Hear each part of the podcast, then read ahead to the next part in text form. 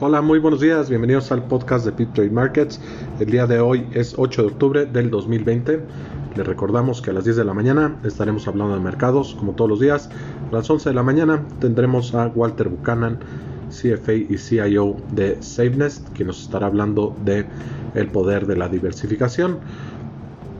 En los mercados, el día de hoy abren al alza, los futuros del S&P suben 0.40%, el Dow Jones sube 0.45% y el Nasdaq sube 0.53%.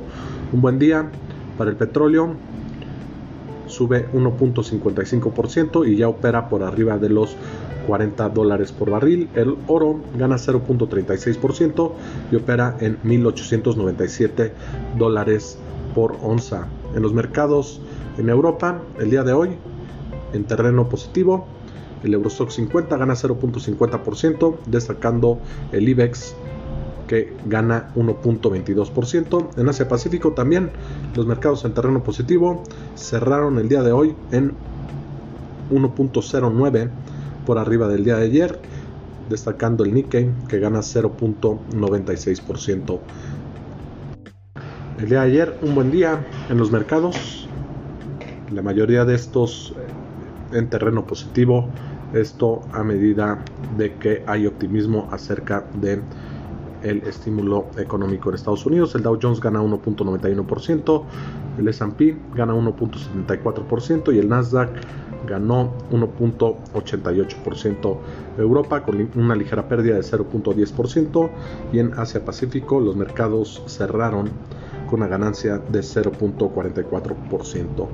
En América Latina y Canadá, la mayoría de los mercados en terreno positivo. Argentina gana 0.68%, Perú pierde 0.94%, Brasil 0.09% abajo, en México el IPC gana 1.27%, en Canadá los mercados el día de ayer cierran 1.32% arriba, Chile con una ganancia marginal y Colombia también con una ganancia de 0.40%.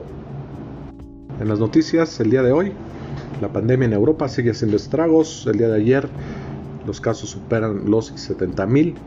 Francia y Bélgica deciden cerrar bares y restaurantes.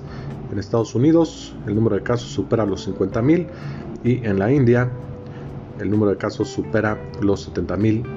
La India siendo el país con más casos registrados el día de ayer.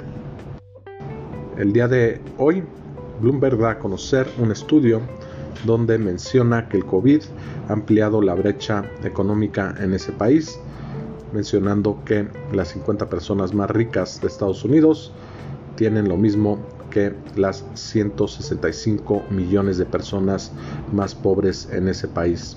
Cristina Lagarde menciona que los estímulos monetarios en la zona europea continuarán y no serán retirados de manera prematura.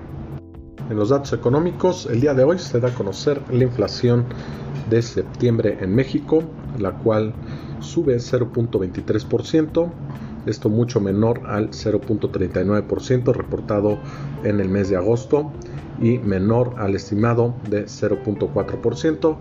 La inflación anualizada se encuentra en 4.01, esto aún por arriba de la tasa objetivo de Banco de México de 3% más menos 0,1. A las 10 de la mañana, el Banco de México estará dando a conocer las minutas sobre la política monetaria. Finalmente el peso gana terreno frente al dólar 0.51% y opera en 21 pesos con 43 centavos por dólar. Le recordamos el día de hoy a las 10 de la mañana estaremos hablando de mercados a las 11 de la mañana. Tenemos a Walter Buchanan, quien nos estará hablando del el poder de la diversificación.